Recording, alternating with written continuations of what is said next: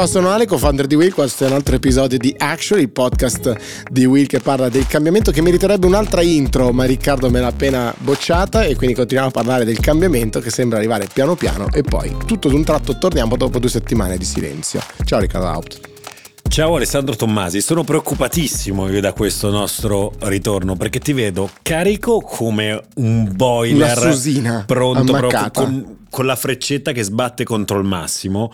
Io qua ho una lista, il mio bullet point ordinato delle cose Sì, di sì. cui vorrei parlare. Vorrei parlare di Jamie Dimon che dice... No, t'ho visto sul sito di JP Morgan. Le tempeste sono andate via. Sanni, il futuro è luminoso, dice Jamie Dimon, il capo della più grande banca di investimento del mondo e che nella sua lettera agli azionisti insulta pure la Cina. Incredibile che un leader di business globale se la prenda con la Cina. Però io volevo parlare di quello, volevo parlare del fallimento eh, della Virgin Orbit. Niente, no? Virgin No, che no, fallisce con i suoi razzi spaziali. Niente. L'OPEC mi sembra assolutamente marginale ai tuoi fini, no? Mi sembra.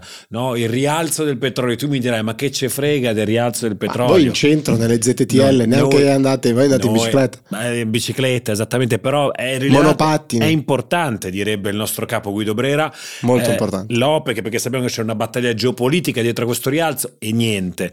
Non mi vuoi neppure far parlare dell'hacker ucraino che ha hackerato il- il- l'account di e-commerce di un militare russo e ha investito 25.000 dei suoi dollari anziché lui li voleva spendere in droni in dildo glieli ha fatti arrivare a casa una storia molto divertente non mi fai parlare neppure di questo e quindi parla delle tue cose dimmi No, io voglio parlare di quello di cui urlava prima Riccardo Bassetto.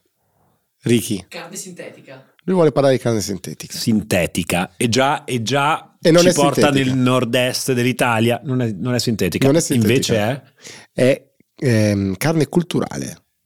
Carne culturale Come ti risuona là in centro da voi? Carne culturale. carne culturale parliamone davanti a un bel pezzo di carne culturale Parliamo- esatto, beh, con un bel bicchiere di rosso. Un bel bicchiere di rosso, esatto. Dai, proviamo allora a mettere giù questo Allora. tema della carne sintetica. Un gran casino, ne avrei parlato anche sul tuo altro podcast. Fammi capire perché mai ma chi questo sei? dovrebbe essere un tema centrale. Sei molto veltroniano nel non citare il mio podcast dicendo l'altro podcast, il, Il leader, esatto, il principale podcast di informazione dell'altro. no. Ricky, qual era la tua domanda sul podcast, sulla carne sintetica? No, il punto è chiedersi, lo Stato blocca la carne sintetica perché ritiene che la carne sintetica non abbia superato degli standard e quindi possa far male ai suoi cittadini, allora bisogna essere pro al blocco da parte, da, da parte dello Stato. Grazie per l'ottima domanda. Un tempo la raccoglievamo dagli ascoltatori, oggi invece da- da- da- dal grande capo dei podcast di, di Will. Ci sta, ci sta. Eh, esatto, ma allora possiamo, facciamo un attimo, adesso un attimo di serietà in questo podcast eh, dove stiamo gigioneggiando troppo.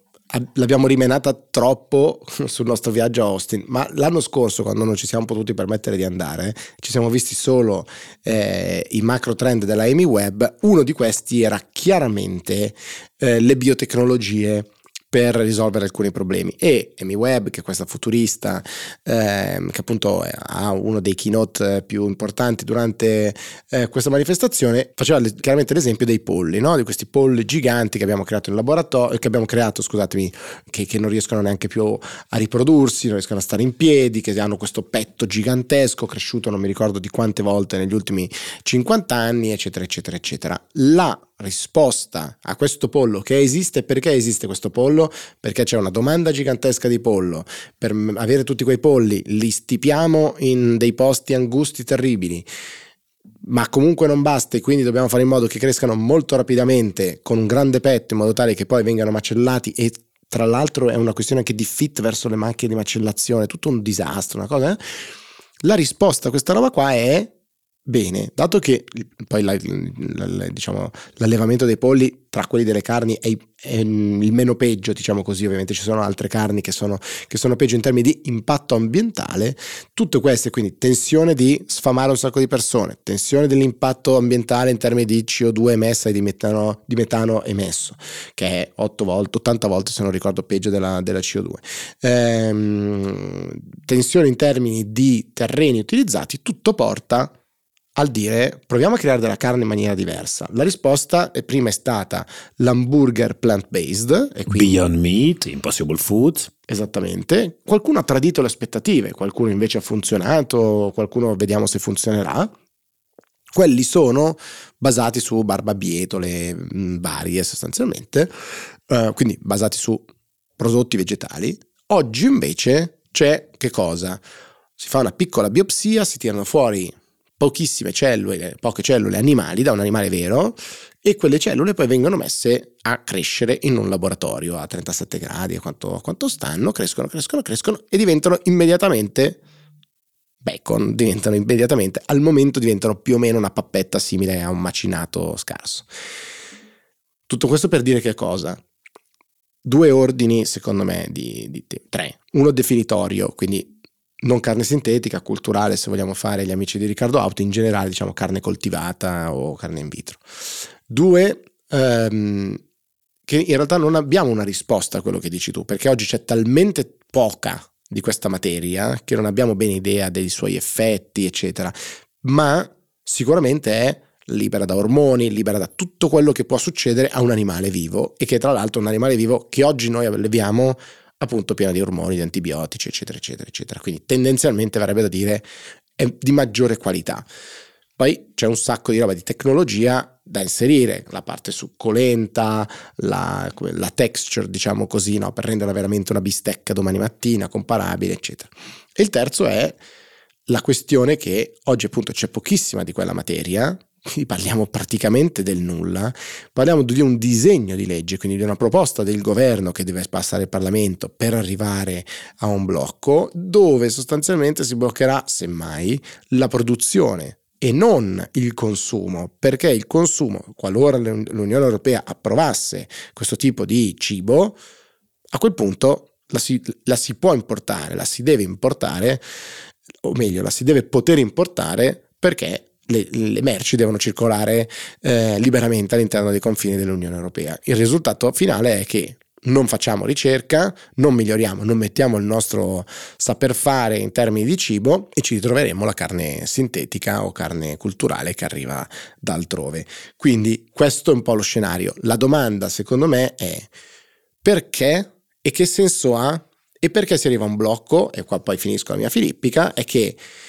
se non si mette il fortissimo motore del combattere quello che è l'impatto sull'ambiente dell'allevamento intensivo, allora diventa molto più difficile giustificare una cosa così lontana dal nostro immaginario come la carne sintetica. Ma perché diavolo devo mangiare una roba costruita in laboratorio quando posso prendere quel bel maialotto che è, è qua vicino? Il problema è che non è il maiale della vecchia fattoria che eh, come dire, viene sostituito. Quello che viene sostituito è l'allevamento intensivo. Qualcuno dice dovremmo diventare tutti vegani, questo diciamo è tutta un'altra, un'altra, battaglia, questo risolverebbe il problema perché non c'è più tema etico, non c'è più un tema di impatto ambientale, non c'è neanche più un tema di salute, tutti questi aspetti potrebbero essere risolti, ma se manca quel motore, cioè del voglio combattere eh, l'impatto sul, sull'ambiente, allora diventa molto più difficile giustificare il perché uno dovrebbe addentrarsi in della carne cresciuta in laboratorio e quindi il blocco sembra più ragionevole. Fine. Fine, ma io direi a questo, questo punto, era actually il podcast. Grazie, era, eh, mm, no, è stato, è stato, un intervento, devo dire, particolarmente interessante. Io non, non, è un tema in cui mi sono particolarmente addentrato in queste settimane. Eh, mi sembra, come al solito, una questione poi che, che, che riguarda più.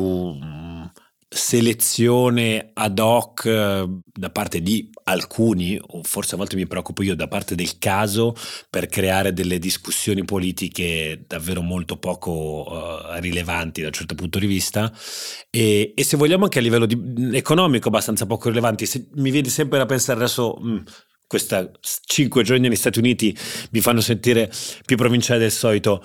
Il dibattito attorno a questo mondo carne sintetica, ma anche la carne vegeta- vegetale, se vuoi, si è parzialmente, parzialmente spento dall'altra parte dell'oceano, o meglio, è già arrivato un giudizio del mercato su, su questo mondo molto severo se ci pensate, no? cioè noi stiamo ancora discutendo cose, se pensate ai grandi produttori di carne vegetale che sappiamo essere una cosa diversa da quella sintetica, Beyond e Impossible Foods, a eh, novembre annunciano mega tagli del proprio personale, annunciano un, un, passo indietro enorme sulle loro sperimentazioni, McDonald's sega la grande partnership con Beyond Meat perché dice eh, non, non è sostenibile e soprattutto non si trova più una sostenibilità economica di questi prodotti, cioè dicono po' come Netflix, no?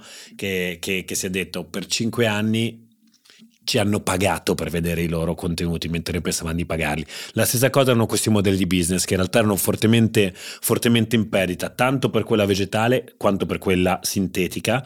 E, e si, è creato un problema, si è creato un problema di mercato, si è creato anche un problema culturale, quello che dicevi tu, cioè questo tipo di carne viene associata oggi, o è stata associata perlomeno in questi, in questi anni, per le parti di mondo in cui questo mercato è cresciuto, a, torniamo lì, cultura woke, cioè tu ti mangi quella cosa lì perché fai parte di cosa? Di una nicchia, e questo non è mai bene per il mercato, ma di, di, di, una nicchia sicuramente alto spendente, ma per prodotti che mirano a diventare di massa, sei una nicchia lussuosa che poi però a un certo punto sta in piedi sui grandi numeri.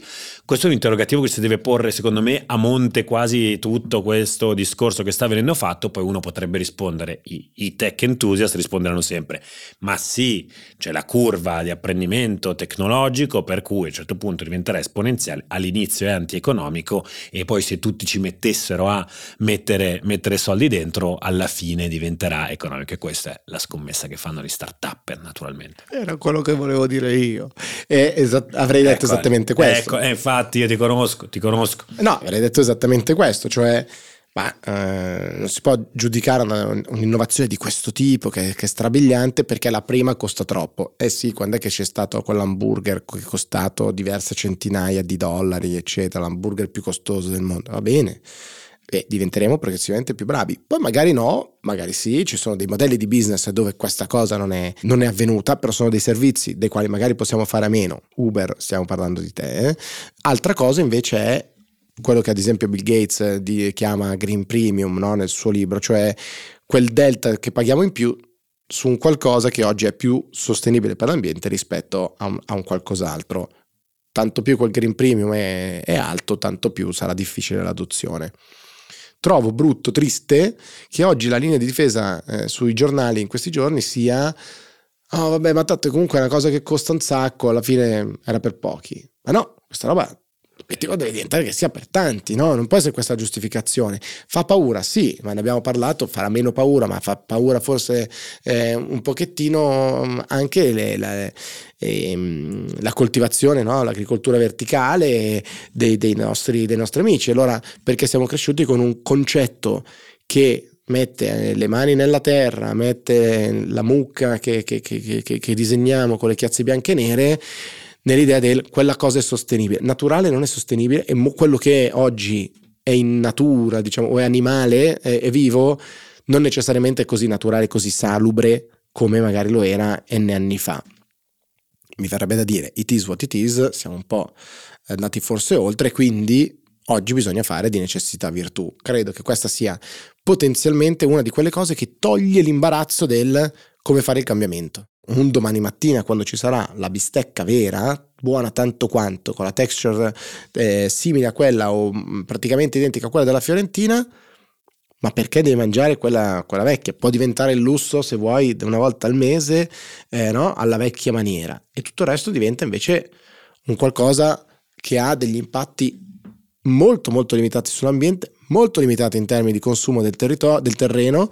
Ehm, e che non ha alcun tipo di danno potenziale per la, per la, per la salute o comunque molto molto controllabile.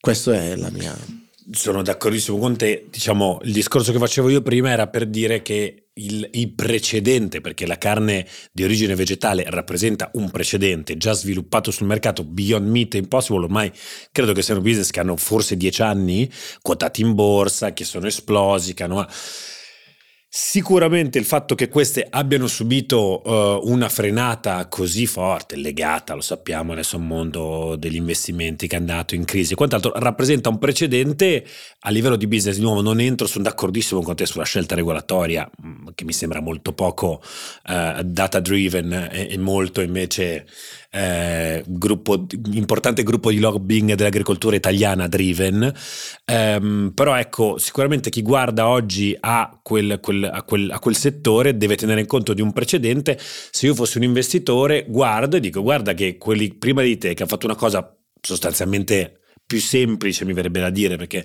la parte vegetale sembrerebbe avere dei costi fissi di avviamento più bassi rispetto a quella in vitro, eh, sono andati a sbattere. E tu cosa sei in grado di dirmi per non andare a sbattere? E quindi l'asticella sicuramente si è alzata.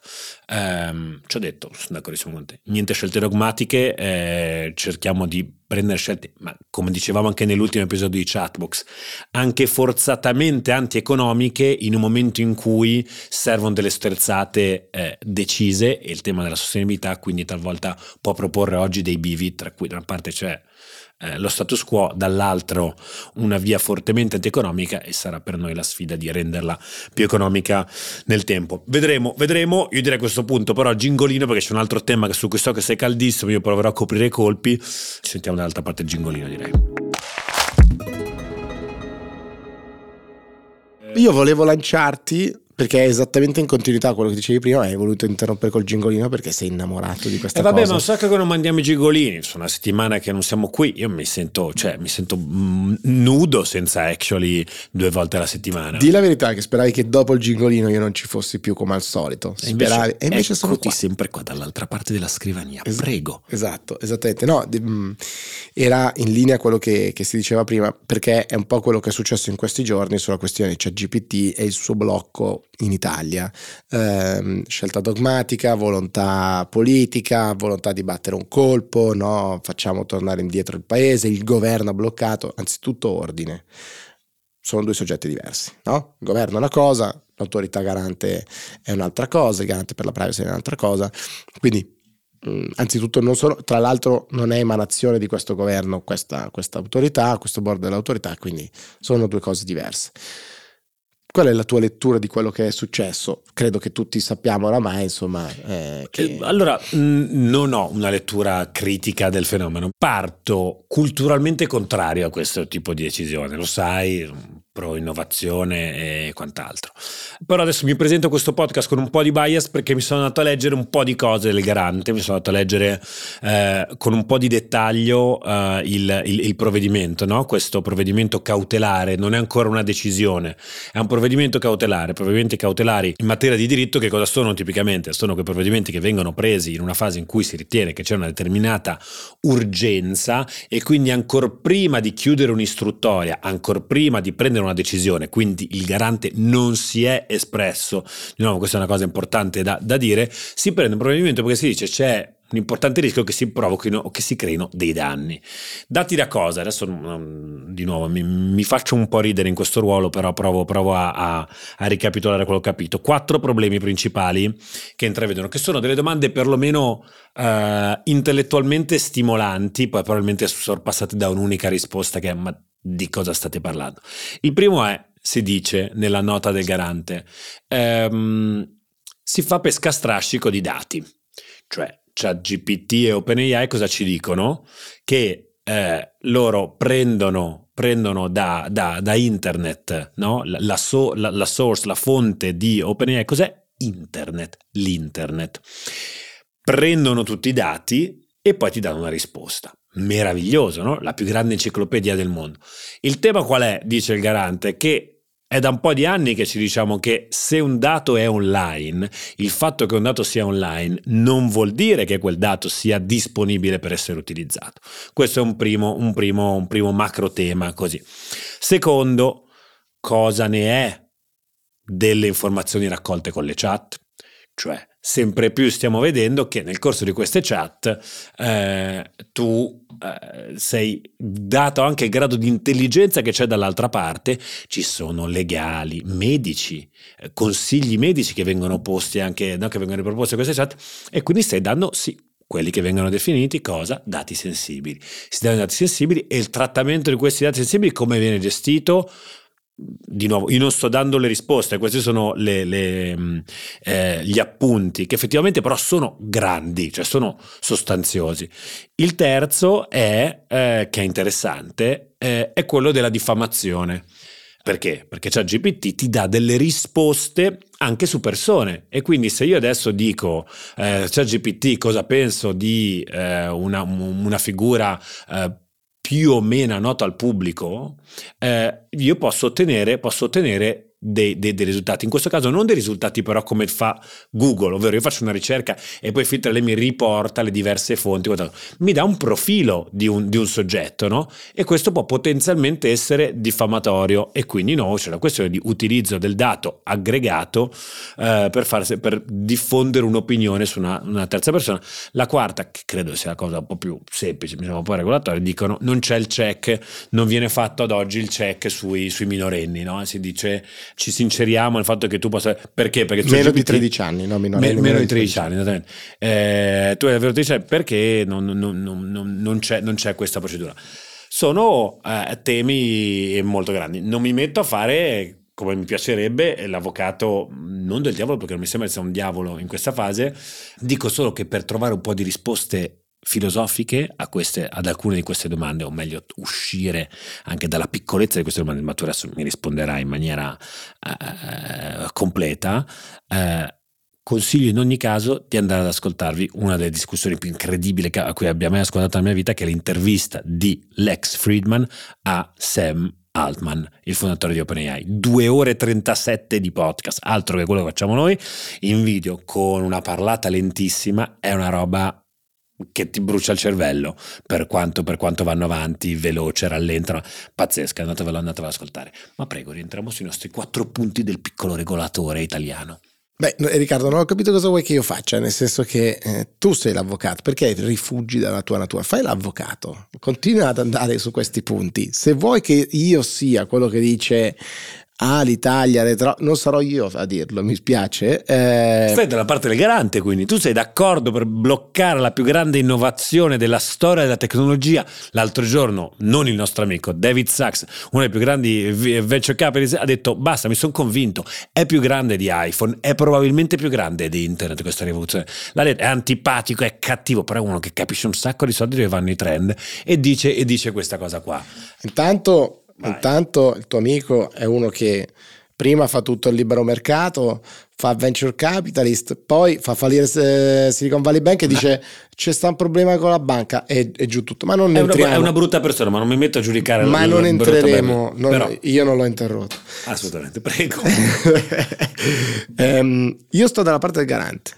Sto dalla parte del garante, ho ricevuto moltissimi feedback da, dopo, dopo Actually. Dove? Che... Dopo Actually o Scusami, dopo, dopo, dopo Italic? Ah, dopo Italic, ok. Dopo Italic. Okay, okay. Ma raccontaci di più di questi feedback. Ne ho ricevuti davvero tanti. Chissà no? che simpatici, eh, poi quelli della tua community di là. Moltissimo. Qualcuno dice, se è giusto porsi delle domande, il blocco è frutto di una scelta troppo politica che è votata al protagonismo e alla ricerca dello spazio mediatico si potevano raggiungere gli stessi obiettivi, problematizzare la questione delle AI generative, eccetera, aprendo semplicemente un'istruttoria invece di emanare un blocco preventivo. Il mio feedback, diciamo, controfeedback a questo feedback che è intelligentissimo naturalmente, è il garante privacy sa di essere troppo piccolo. Se, al- se bussa e dice, eh, signor AI, OpenAI, vorremmo vederla domani martedì alle 17.30, può? Quello dice c'ho judo, non posso, devo andare alla prova di, di, canto e non si presenta, no? Quindi ci vuole ogni tanto un po', secondo me, di protagonismo. Ora, molto probabilmente, sicuramente più ragioni di me ed è molto più intelligente di me, il tuo amico David Sachs. David. Eh? Ah, ok. David, no, David, sì. è, David è un amico. È sicuramente più intelligente di me, ma se proprio lui è più intelligente, ed è vero che lui è più intelligente, allora, proprio per la portata così grande, così storica di questa roba, non si può fare un derby tra chi è pro innovazione e chi è contro l'innovazione. Questa roba qua andava bene nel 2000, non, mm, no? quando incominciavano. Come dire, adesso non voglio fare il vecchietto, il veterano, però ogni legge anti-internet è stata la legge bavaglio per N anni all'inizio, nel 2007, 8, 9, 10, 2011, eccetera, eccetera, eccetera, fino a quando poi c'è stato un momento in cui ci si è detti ok, la tecnologia è ovunque, il digitale è ovunque, possiamo andare oltre questa mh, divisione tra buoni e cattivi, pro e contro e provare a contestualizzare. Non ripombiamola in mezzo. Non è che se uno si pone dei problemi, dei dubbi, allora improvvisamente è un luddista. Non, il mondo è più complicato, questo è proprio il, il momento in cui bisogna dire il mondo è più complicato di così. Quindi la mia posizione è apprezzo il coraggio, mettiamola in questi termini, non ho ben capito e così ti pongo un'altra questione, dove atterriamo? Cioè, posto che difficilmente immagino che eh, OpenAI introduca una feature per la garanzia del riconoscimento se l'utente ha più o meno di 13 anni, che vorrebbe dire ad esempio implementare eh, una serie di cose per stato in base al documento, eccetera, eccetera, eccetera, posto che questa cosa non succede, quindi quando è che riapriamo, no? Perché se doveva essere un messaggio, se doveva essere battere un colpo, non capisco qual è la via di, di uscita, cioè l'autorità fa, fa, fa la sua dimostrazione di forza, ottiene qualche tipo di feedback, di risposta e allora si trova un accordo, si, si, si apre, si chiude, si limita, no? Un qualcosa. Ma se non succede niente non è che tu sei l'autorità del garante, non succede niente riapri. Oppure rimaniamo chiusi sine die. Questo secondo me è una cosa che non ho visto discussa, no? Quindi mi chiedo dove atterriamo, dov'è la mediazione, dov'è l'accordo, dov'è il, la fine di questa situazione qua. Togli la parte del riconoscimento e tutto il resto è fondante di come funziona questo sistema, no? Cioè fa crawling e, e si prende i dati. Quindi ragionevolmente non cambierà domani mattina. Quindi fino a quanto durerà questo blocco? Questo, ecco, questo non mi è, non mi è molto chiaro. Non è chiaro sicuramente eh, neppure a me, non mi è chiaro al momento tra l'altro se qualcuno mai risponderà a questa cosa, un altro dato interessante, risponderà Microsoft per conto di OpenAI? OpenAI è anche una realtà minuscola, cioè OpenAI è, è fisicamente come, come, come struttura, come società, è una società ancora tecnicamente minuscola, noi stiamo parlando letteralmente di un prodigio a livello tecnologico e anche a livello di mercato perché sappiamo che è una società che ha bruciato qualsiasi record a livello i 100 milioni di utenti in due mesi sono un numero che non ha senso iPhone ci ha messo due anni insomma abbiamo già parlato di, que- di questi record ma loro sono ancora piccolini no? Legal Entity è una fondazione che si sta cambiando, quindi prima cosa è non stanno tecnicamente ancora davvero monetizzando, eh, inteso come è inteso il concetto di monetizzazione nella sua maniera più tradizionale, se non attraverso adesso questo round che ha fatto con, con Microsoft. Ma chi risponde a Guido Scorza? Arriva, arriva Sam Altman qua a venire in Italia a dirgli Guido aspetta che rispondo al comma 3, comma 4 de- della cosa. Questo è un primo tema Mm, tecnico che vorrei eh, non, non, so dove abbiano mandato la raccomandata R eh, ai, in questo caso dovremmo sentire anche qua come al solito Guido magari lo sentiremo privatamente per farci dare qualche, qualche, qualche dritta. Eh, c'è, c'è anche un tema Uh, leggevo in questi giorni che la Germania sarebbe pronta a farlo da qui a pochissimo, una, una, cosa simile. Ecco, una cosa che forse tu ci puoi aiutare a capire, Ricky, è ma perché i regolatori, i garanti dei dati in, in, Europa, ma nei vari Stati membri vanno in ordine sparso? Non c'è il GDPR, non c'è un, un, un sistema regolatorio comune ai vari sistemi agli stati membri?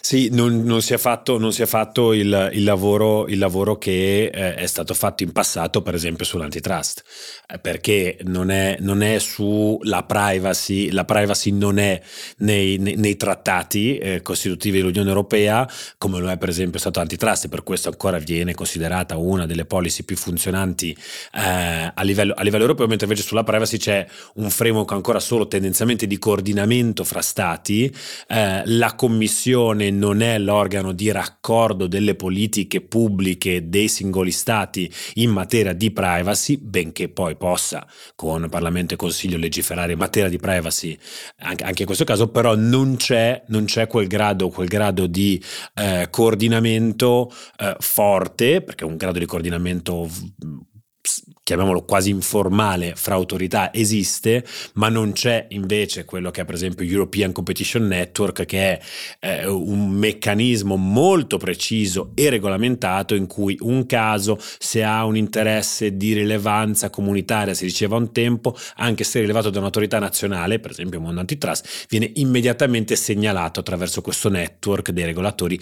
che si parlano tutti i giorni. Se supera una determinata soglia, quell'operazione diventa di soglia europea e allora si passa tutto, si passa tutto a Bruxelles. Questo tipo di coordinamento ancora con quelle eh, fattezze non c'è eh, in, materia, in, materia, di privacy, non so se mm, ci, sarà, ci, sarà, mai, questo sinceramente non, non, non lo so dire oggi, eh, però opera in maniera un po', un po più, un po più eh, disorganica. Sappiamo però che che a livello normativo si sta investendo tanto no? nel, nel, nel, riordinare la materia digitale per avere eh, un, un, framework europeo più, più, chiaro. Abbiamo parlato tantissimo di che ormai sembrano vecchie quasi, no? Il, DSA e DMA. Il DMA e il DSA, no? Scusami se non ho fatto giurisprudenza. Esatto, DMA e DSA eh, che sembravano appunto le grandi rivoluzioni fino a qualche mese fa, lo sono ancora sicuramente, però trattavano temi già probabilmente antichi rispetto a quelli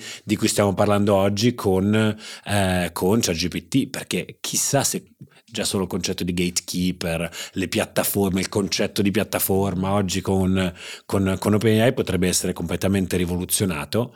E, e, quindi insomma auguri ai nostri amici del, del garante che che sicuramente abbiano battuto un colpo molto molto molto netto spero appunto che riescano ad uscire dall'angolo che oggi li vede, perché se uno guarda a livello internazionale, chi è che, blo- chi è che non vuole, non vuole eh, ChatGPT operativo? Corea del Nord, Russia, Cina e Italia. E, e vabbè, questa è una semplificazione, ti vedo Mamma già con quella faccia lì. Eh. Ah, eh, chiudiamo così col ecco. populismo. No, no, no, prego, prego, prego. anche di bassa. Ah no, anche l'Iran, dimenticavo, c'è anche l'Iran. Paese straordinario. Paese stato, paese meraviglioso. Eh, sì, non avrei, non avrei chiuso con questa ultra semplificazione, ma l'aspetto straordinario della tecnologia naturalmente è che una volta che il genio è fuori dalla lampada, in teoria no, uno potrebbe provare a replicarla. Qua mi sembra che ci sia un tema di potenza di calcolo, di capacità che non la rende così immediatamente replicabile, eh, quello, che, quello che OpenAI ha, ha creato, però ci può dare anche tantissime spunti, intelligenze che un sacco di altri nuovi diciamo, creator in, in, termini di sviluppatori possono, possono portare avanti. Quindi ora OpenAI è sicuramente una cosa straordinaria, c'è GPT è una cosa straordinaria, è il principio fondante che credo che sia meraviglioso e spaventoso, no? Cioè, quando dicevano prima c'era il telefono fisso, poi c'era il telefono, eh, tra qualche anno, tra poco, sarà normale interrogare eh, dei strumenti di, di, intelligenza artificiale tanto quanto oggi è normale scrivere su un computer, eh, no? quindi diventerà un partner, diciamo così, nel, nell'attività lavorativa e questo è valido per tanti sistemi di intelligenza artificiale, comprenderne un pochettino di più e il loro funzionamento è straordinario. Ricito una cosa che avevo già, già, già detto qua dentro in, su, su Actually, ma quando Barbero parla di Carlo Magno dice semi-analfabeta perché sapeva, credo, leggere ma non scrivere, noi siamo oggi tutti semi-analfabeti perché sappiamo leggere nel senso di ci sappiamo interfacciare con un computer, di certo molti di noi non sanno scriverci, non sappiamo fare codice, domani mattina su questi sistemi di, di, di apprendimento siamo ancora più, più, più, più, spaesati, quindi non conoscere il funzionamento, eccetera, ci, ci mette da parte. Ma almeno imparare a interagirci sarà fondamentale. Chiudo con un, un'errata corrige, dalla regia mi segnalano solo una cosa, una cosa importante, effettivamente una spokesperson di eh, eh, OpenAI ha effettivamente eh, rilasciato una, una, una, comunicazione rispetto a, um, a questo fatto. Secondo te, ex eh, public affairs person di Airbnb, che cosa avrà detto questa persona rispetto ad un complaint eh, del garante, quindi di, di, di, di, una public entity? Rispettiamo oh, le regole locali di ogni paese in cui operiamo, siamo felici di interfacciarci con le autorità locali Finora vado bene? Finora vai benissimo. E poi I love Italy and I visit as soon as possible. Capri was amazing, gelato was Esatto, great. Non vediamo l'ora di working closely with the garante. E poi però dice anche and, and educating them on how our systems are built and used. Però Sì. appunto non dobbiamo sederci, vediamo che è importante il confronto con le, con le pubbliche autorità, è sempre importante, è costruttivo, crediamo nel dialogo, ci vediamo presto. I- Italy, giusto? Italy, ok, sì, Sì. veniamo. Roma, Rome, we love Rome. Amazing, I was there once. Va bene, venite a trovarci. Baci. A presto.